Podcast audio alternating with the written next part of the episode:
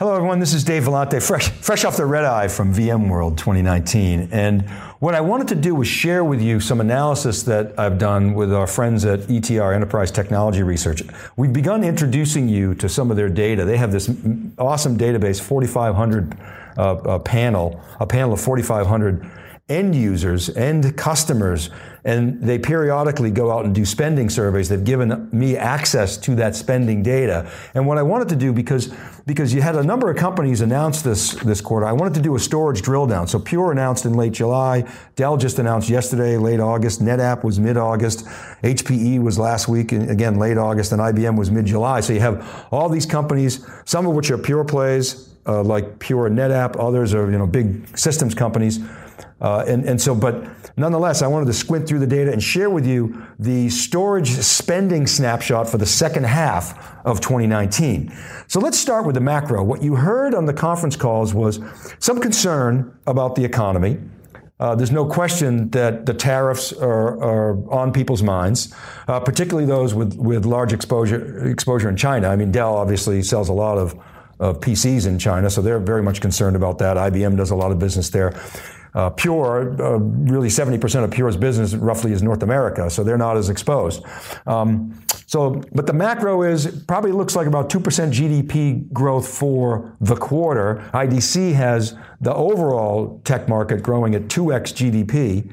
Interestingly, a Gartner analyst told me in May on theCUBE that there is no correlation between GDP and IT spend, which surprised me. Some people disagree with that, but, uh, but that surprised me. But nonetheless, we, we still look at GDP and look at that ratio sometimes.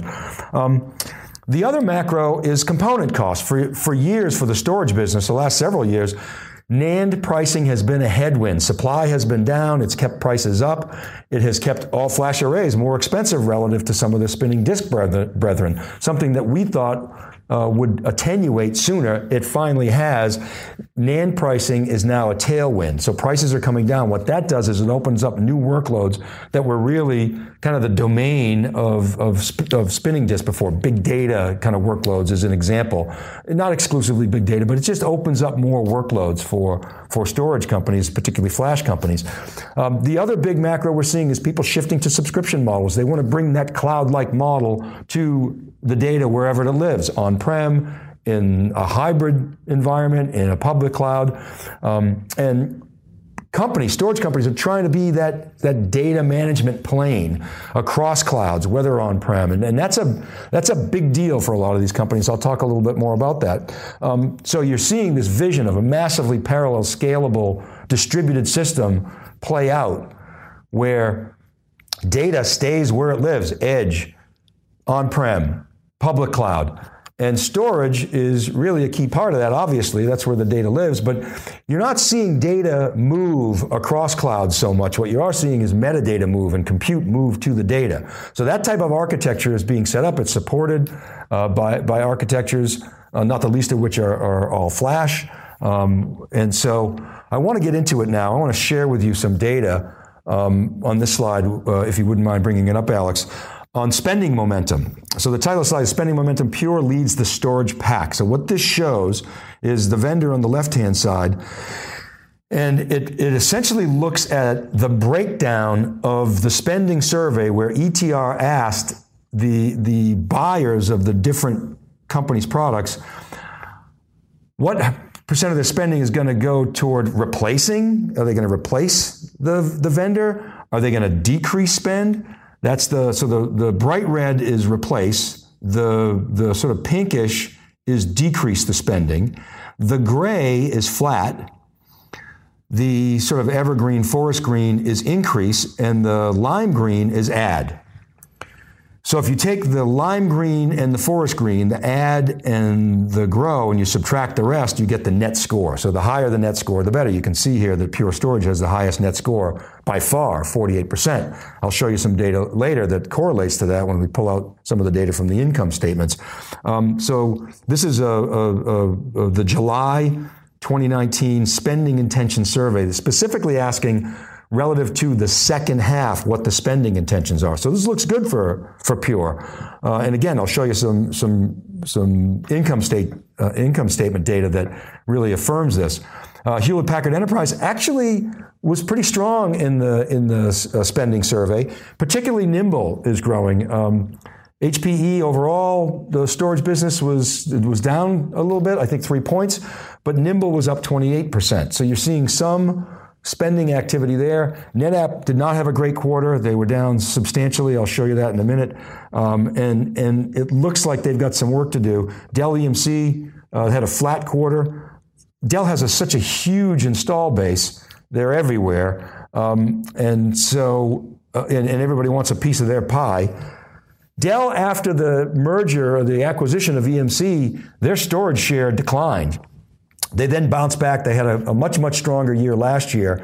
Um, and, and now it's sort of a dogfight with, with the rest. IBM, IBM is in a major cycle shift. IBM storage business is, is heavily tied to its mainframe business. Its mainframe business was way, way down. Its overall systems business was down even though power was up a little bit, but the mainframe is what drives the systems business and it drags along a lot of storage. IBM's got a new mainframe announcement that it's got to get out. It's got a new high-end storage announcement that it's got to get out and it's really relying on that. So you can see here from the ETR data, you know, Pure way out ahead of the pack, continues to gain share. Uh, about a little over a thousand uh, respondents to this, so a lot of shared accounts. Uh, by shared accounts, I mean the, the, the, number of accounts that, that actually have you know, some combination of multiple storage vendors. Um, and, and, so they were able to uh, answer this, 1,068 respondents, you know, Pure the, the clear winner here. Now, let's put this into context. So the next slide I want to show you some of the key performance indicators from the June quarter um, off the income statements. So again, you see, I got you know the vendor, the revenue for the quarter, the year-to-year growth uh, for that quarter uh, relative to last year, the gross margin and the free cash flow, just some of the key performance indicators that I like to look at. So look at Pure. Let's, let's go to the third column and look at growth. Pure, 28% growth. Dell, flat. So 0% uh, for, this is just for storage. This is storage growth. NetApp, um, down 16%. NetApp had a bad quarter. HPE down 3%. IBM down 21% uh, due, due to the, to the, to the cycle uh, that I discussed. You can see the revenue, um, Pure, growing very, very fast, but you know from a small base, right? 396 million versus compare that to Dell's 4.2 billion, NetApp's billion plus, HPE almost a billion. You know, IBM, you know, not nearly as large. And then look at the gross margin line. Pure has the industry's leading gross margin at uh, just slightly above 69%.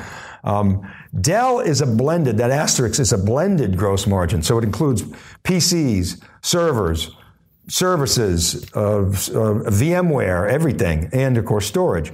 So now when Dell was a, pr- a, public company before it went private, its gross margins were in the high teens. So Dell is in, you know, gross margin heaven with, with both EMC and VMware now as part of its portfolio. NetApp, high gross margins at 67%, but that gross margin is largely driven by its gross margins from software and maintenance. And so that's a you know, considerable contributor. Their product gross margins are in the mid 50s. Kind of where I think EMC probably is these days. I mean, when EMC was a public company, its gross margins were in the mid 60s. Uh, but then, as it oh, just before it went private, I think it was dipping into the high 50s, as I recall. Um, you see HPE again; that's a blended gross margin, just roughly around 34 percent. Uh, I don't have as much visibility on their their storage gross margins. I would I would say they are below. Uh, in my view, what, what, EMC and NetApp, well below what NetApp would be. Uh, and then IBM, that's again blended gross margin, includes hardware, software, services, 47.4%. Probably half or more of IBM's business is professional services. And IBM has, of course, a large software business as well. So, and then the free cash flow, you can see Pure crushing it from the standpoint of, of, of gaining share. I mean, way, way ahead of the other market uh, players, but only 14 million in free cash flow, so coming from a much, much smaller base. However, Pure is purely focused on storage. So their R&D, all their R&D is going into that storage space. Dell, Free cash flow, very large, 3.4 billion. That again is across the entire company. NetApp, you can see 278 million. HPE, 648 million. Great quarter for HPE from a free cash flow standpoint. I think year to date they're probably 830, 840 million. So big, big quarter for them. And IBM at 2.4 billion. Again, Dell, HPE, IBM. That's across the company, as is the gross margin. Um, so the, the spending data from e, ETR really shows us that Pure is strong, as I showed you that, that very high net score, and the intentions look strong. So I would suspect Pure is going to continue to lead in the market share game. I, don't see that changing. Certainly, there's no evidence in the data. I think I think everybody else is in a sort of a dogfight. Dell holding firm, you know, 0%. You'd like to see a little bit of growth out of that, but I think Dell is actually, you know, Dell's key metric is are we growing faster than the market?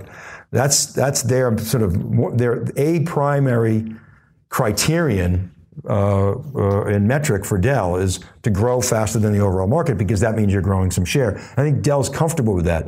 Dell's gross margins actually were helped this this quarter by the fact that Dell's server business was down 12%, so it was a higher storage mix. So it, so it propped up the, the, the margin a little bit.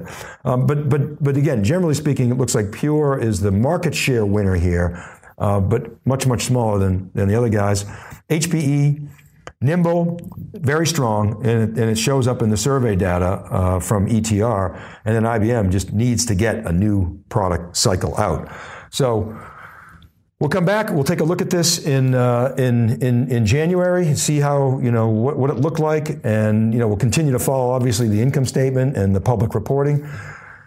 Pure Accelerate is coming up next month, um, just in, in mid-September. I have no doubt. You know, Pure has been first in a lot of different areas, right? They were first really all-flash array. They're the only all-flash array company that ever that reached escape velocity. They were they and Nutanix were the first kind of new billion dollar companies that people said would never have a billion dollar company. Pure is a pure play storage company, you know, well over a billion now. You know, they were first with that Evergreen model. They made a lot of uh, play there. You know, the first with NVMe and some, first with NVIDIA relationship. So the Pure likes to be first. I have no doubt at Accelerate next month down in Austin. Curious that they picked Austin, you know, Dell's backyard. But I have no doubt that they're going to have some other firsts, you know, at that show.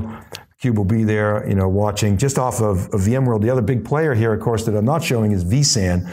vSAN is very, very strong. You know, the, the ETR data shows that, and certainly the, the data from the income statement shows, you know, VMware NSX, their networking products, their software-defined network, and their software-defined storage, the the uh, v, the vSAN, very, very strong. Pat Gelsinger in the Cube. We asked him uh, last week to to, to take us through sort of some of his big memories. And, and one of them was uh, sort of v, vSAN, excuse me, one of them was vSAN and, and the board meeting at, uh, with, with Joe Tucci, who was on the VMware board, really put a lot of pressure on Pat saying, you can't do this to me.